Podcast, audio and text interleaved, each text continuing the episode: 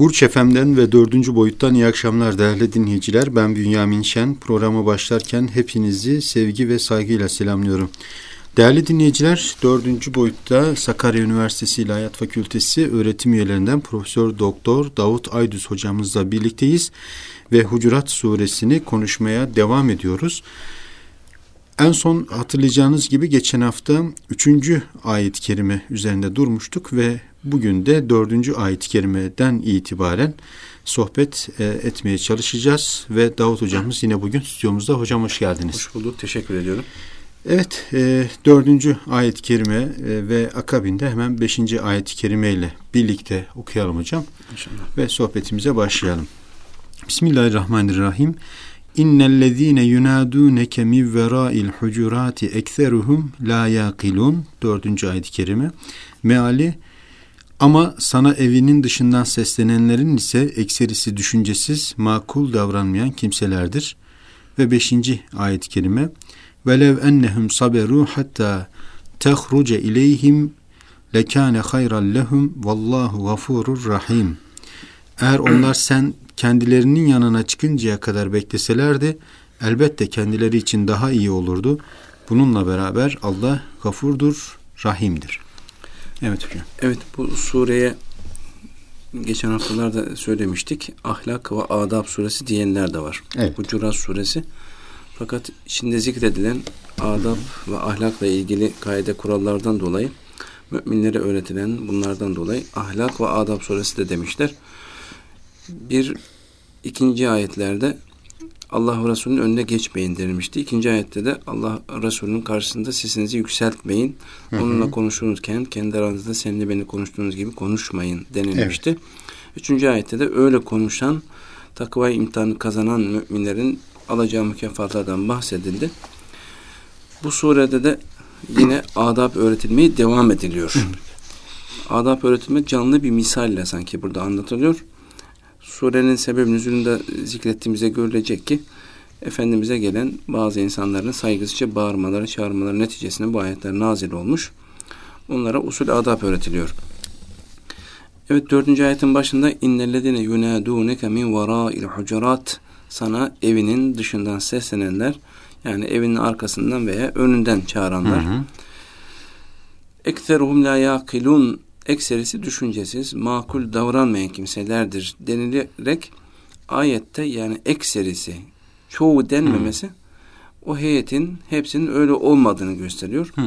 Evet sebeb nüzulda da bahsedeceğiz. Kalabalık bir grup Efendimiz'e geliyor. Bir kısmı Efendimiz'e sesleniyorlar. Demek ki onların bir kısmı öyle düşüncesiz insanlarmış deniyor. Hmm. Evet bu ayette geçen hucurat kelimesi Arapçadaki hücre kelimesinin çoğuludur. Bizim Türkçe'de geçmiş. Hücre hapsi falan Hı. diyoruz mesela. Evet. Hücre ise etrafı çevrilerek meydana getirilen barınaktır. Ayetteki hucurattan maksat yani bu odalardan maksat hı hı.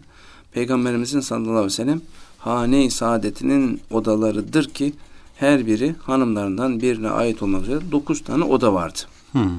Evet. Yani Efendimiz sallallahu aleyhi ve sellem evini bir daire olarak düşünürsek bu dairenin dokuz tane ayrı odası vardı. Bununla ilgili rivayetler var. Yani bu Efendimizin odaları nasıldı, evi nasıldı? Mesela İbn Saad tabakat kitabı var. Bu zat Atay Horasani'den rivayet ettiğine göre bu odalar hurma dallarından yapılmış ahşap idi diyor. Ve kapıların üzerinde siyah kıldan çullar vardı. Hmm. Şimdi hurma dallarından yapılmış derken hocam? Yani duvarları da belki öyle. Belki üstü çatı matı yok yani üstü hurma dalıyla öyle kapatılmış, hmm. örtülmüş. Ama duvarlar nasıl peki? Duvarlar o tam konu. bilemiyoruz hmm. yani doğrusu. O günkü artık malzeme neyse hmm. belki kerpiçten, topraktan evet. yapılabilir. Çünkü Efendimizin mescidi kerpiçten yapılmıştır. Hmm. Öyle du kerpiçleri üst üste yığıyorlar. Üzerine hurma dalıyla kapatıyorlar. Evet. Ve öyle bizim bugünkü gibi eni konu çelik kapılar şunlar bunlar yok. Siyah kıldan çullar var. Evet. Öyle bir kapı. O kadar. Davut bin Kays ise şöyle anlatıyor. Efendimizin aleyhissalatü vesselam ve hanımlarının hücrelerini gördüm. Hurma Hı. kerestesinden olup dışından kıl çullarla kaplanmış idi. Hücrenin kapısından evin kapısına kadar uzunluğu 6 veya 7 zira zannederim ve evin içinin ise 10 zira olduğunu tahmin ediyorum. Yüksekliği de 7 ile 8 zira arası sanırım demiştir. Hı. Yani bunun metreye vurduğumuz zaman evin içi öyle çok da geniş değil. Yüksekliği de çok geniş değil. Dar olduğunu anlıyoruz. Şuradan anlıyoruz. Hazreti Ayşe bir hadis-i şerifte diyor ki Efendimiz sallallahu aleyhi ve sellem gece kalkıyor teheccüd namazı kılıyordu. Ben ise yatıyordum. Evet. Efendim secdeye gittiği zaman secdeye de kafasını koyacak yer kalmıyordu. Beni, eliyle benim ayaklarımı kenara çekiyor, secdeye öyle gidiyordu. O kadar daracıktı evlerin içi. Hasan-ı Basri de şöyle demiş. Hazreti Osman'ın hilafetinde Peygamberimizin hanımlarının evlerine girerdim. Tavanlarına elimle yetişirdim. Demek öyle çok da evet, yüksek, yüksek değil. Alçak evet. biraz. Bu hücreler Efendimizin hücreleri, hanımlarına ait hücreler, odalar Ömer bin Abdülaziz veya Velid bin Abdülmelik zamanında yıkılmış. Resulullah'ın mescidine katılmış ve bundan dolayı o gün insanlar hakikaten ağlamışlar. Üzüntüden ağlamışlar. O gün Said bin Müseyyep büyük bir alim şöyle demiş. Keşke bunları olduğu gibi bıraksalardı da yeni yetişenler ve taşlardan gelenler peygamberin hayatında ne kadar sade yaşadığını görselerdi. Bunları görmek insanları mal, mal çoğaltma sevdasından vazgeçirebilirdi demiş. Evet yani. Efendimiz ne kadar sade bir hayat yaşadığını görselerdi diyor. Yani bir de bizim evlerimize bakmak lazım tabi. Ee, peki hocam e, sebebi nüzul üzerinde duracak olursak bu ayet-i kerimenin sebebi nüzulü var mı varsa nasıl? Evet ayeti yeni okuduk ama ben tekrar etmek istiyorum. İnnellezine yunadunke min vara'il hucurati ekserum la yakilun. Ama sana evinin dışından seslenenlerin ise ekserisi düşüncesiz, makul davranmayan kimselerdi. Bu dördüncü ayet. Beşi de beraber hı hı. ele almamız gerekiyor. Sebeb-i nüzul ikisiyle alakalı. وَلَوْ اَنَّهُمْ صَبَرُوا حَتَّى تَخْرُجَ اِلَيْهِمْ لَكَانَ خَيْرًا لَهُمْ وَاللّٰهُ غَفُورٌ rahim. Eğer onlar sen kendilerinin yanına çıkıncaya kadar bekleselerdi elbette kendileri için daha iyi olurdu. Bununla beraber Allah gafurdur, rahimdir. Şimdi sebebin üzülü yani bu ayet niçin inmiş evet. veya hangi hadiseden dolayı inmiş ona bakalım. Siyer yazarlarının çoğu bu yüksek sesle bağıranların Beni Temim kabilesinden gelen heyet olduğunu söylemişler. Beni Temim'den yaklaşık 70 veya 80 kişi kadar bir heyet Efendimiz'e Medine'ye gelmişler.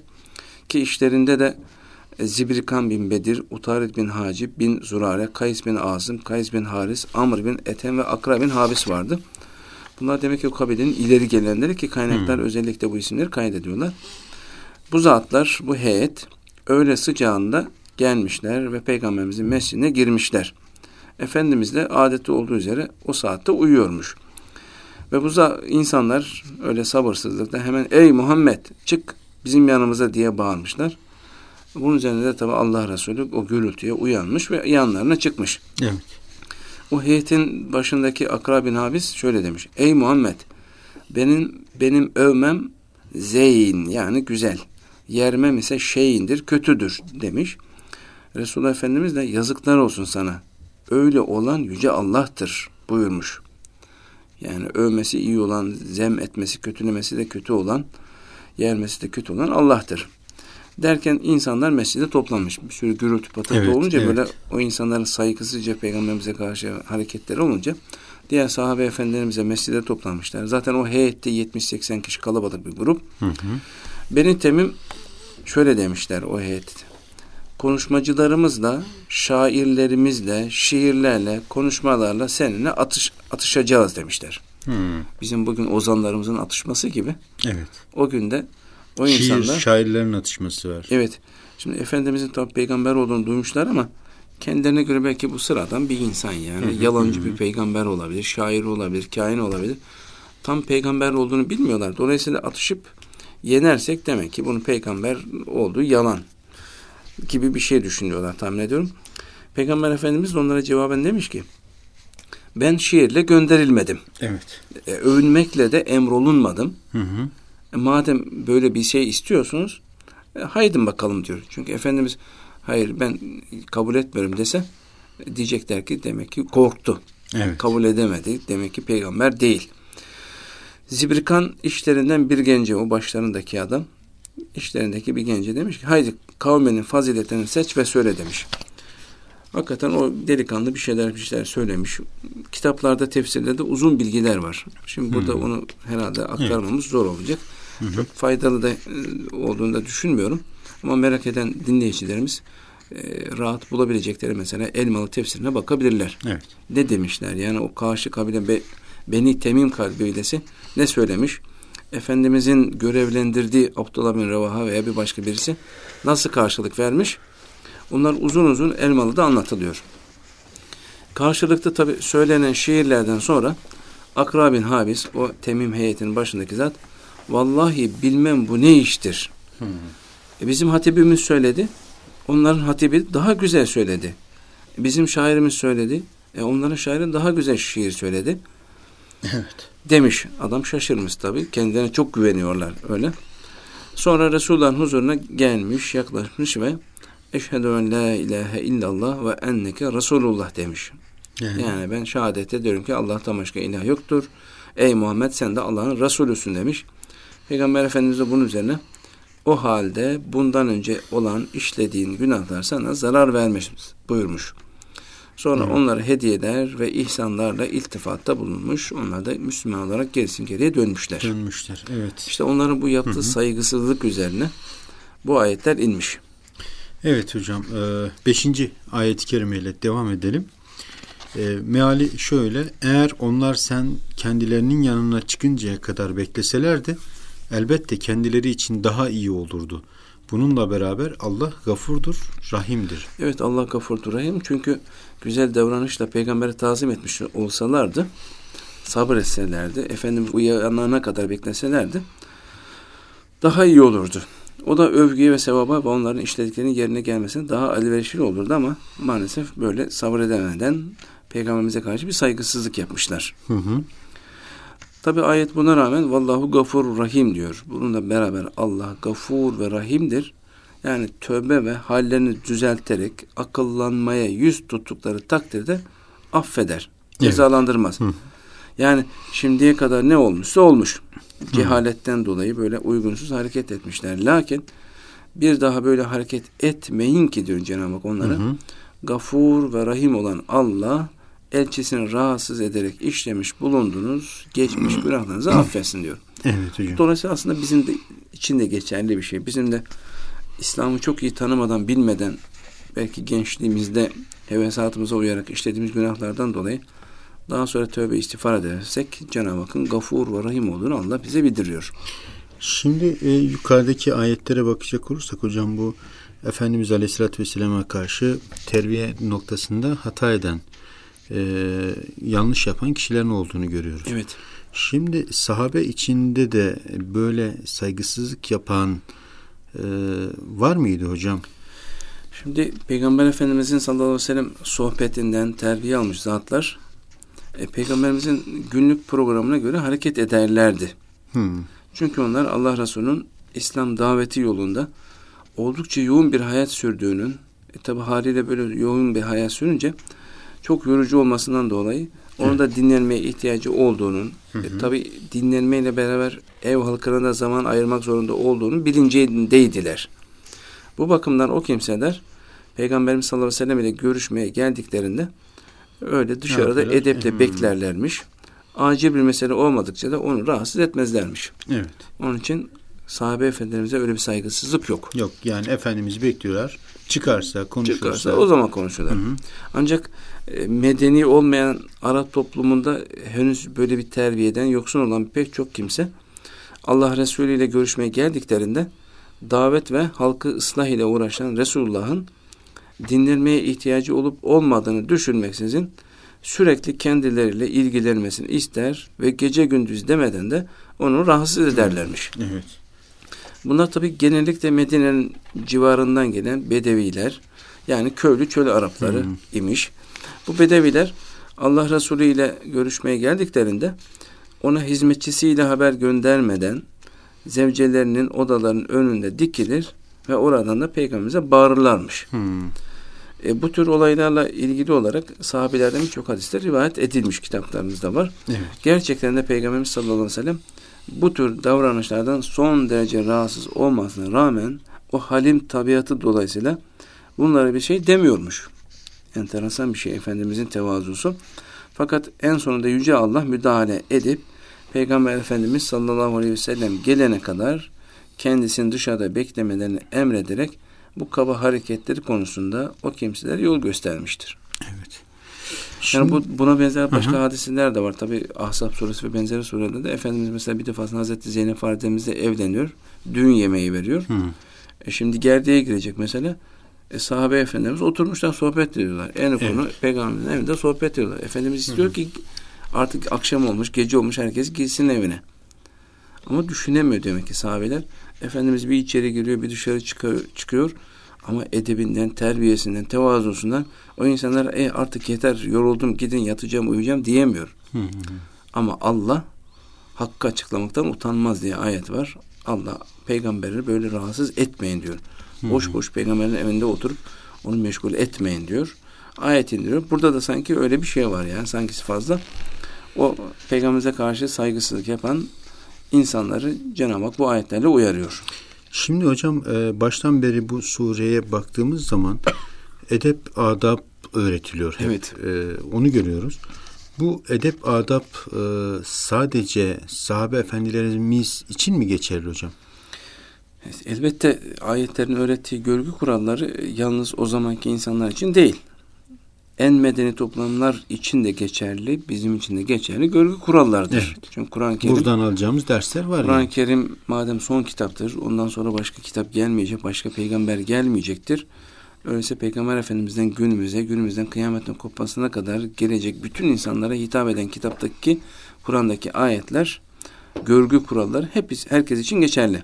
Evet büyüye karşı saygılı davranmak, e, onun huzurunda yüksek sesle konuşmamak, bir alimi veya lideri evinin veya odasının dışından kaba bir tarzda çağırmamak, istirahatı zamanda kimseye rahatsız etmemek. Yani illa bir lider, büyük zat olması gerekmiyor. Evet. İstirahatı zamanda hiç kimseye rahatsız etmemek, insanların tabii ki özen göstermesi gereken terbiye ve nezaket kurallarıdır. E bugün de biliyoruz yani büyük bir zata gidiyorsun. Mesela bir kaymakam olabilir, vali olabilir, başkası olabilir. E bırakın yanına paldır küldür girmeyi seslenmeyi randevusuz gidemiyorsunuz. Tabii. Doğrusu da o. Herkesin ona göre işi vardır, gücü vardır. Planlı programlı bir hayat yaşamamız gerekiyor. Böyle paldır küldür gitmek, her zaman görüşmeye hazır olmasını beklemek, her zaman bizi kabul etmesini beklemek doğru değil. Evet. E biz de yani normal hayatımıza hı hı. her zaman birileri görüşmeye müsait olmayabiliriz.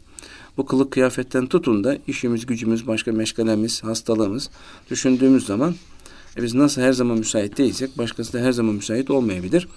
İşte İslam dini her yanı ve yönüyle medeniyettir. Evet. Edep ve terbiye, nezaket ve nezahettir.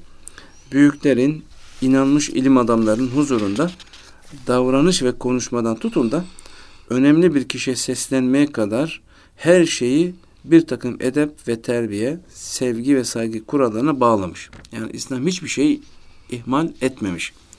Bizim hayatımızda en küçük şeyi dahi bize öğretmiş.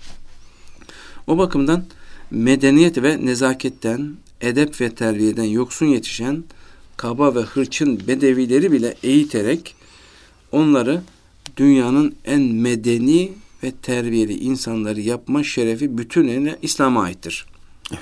Tarihen hepimiz biliyoruz ki onlar cahiliye dönemi insanlarıydı.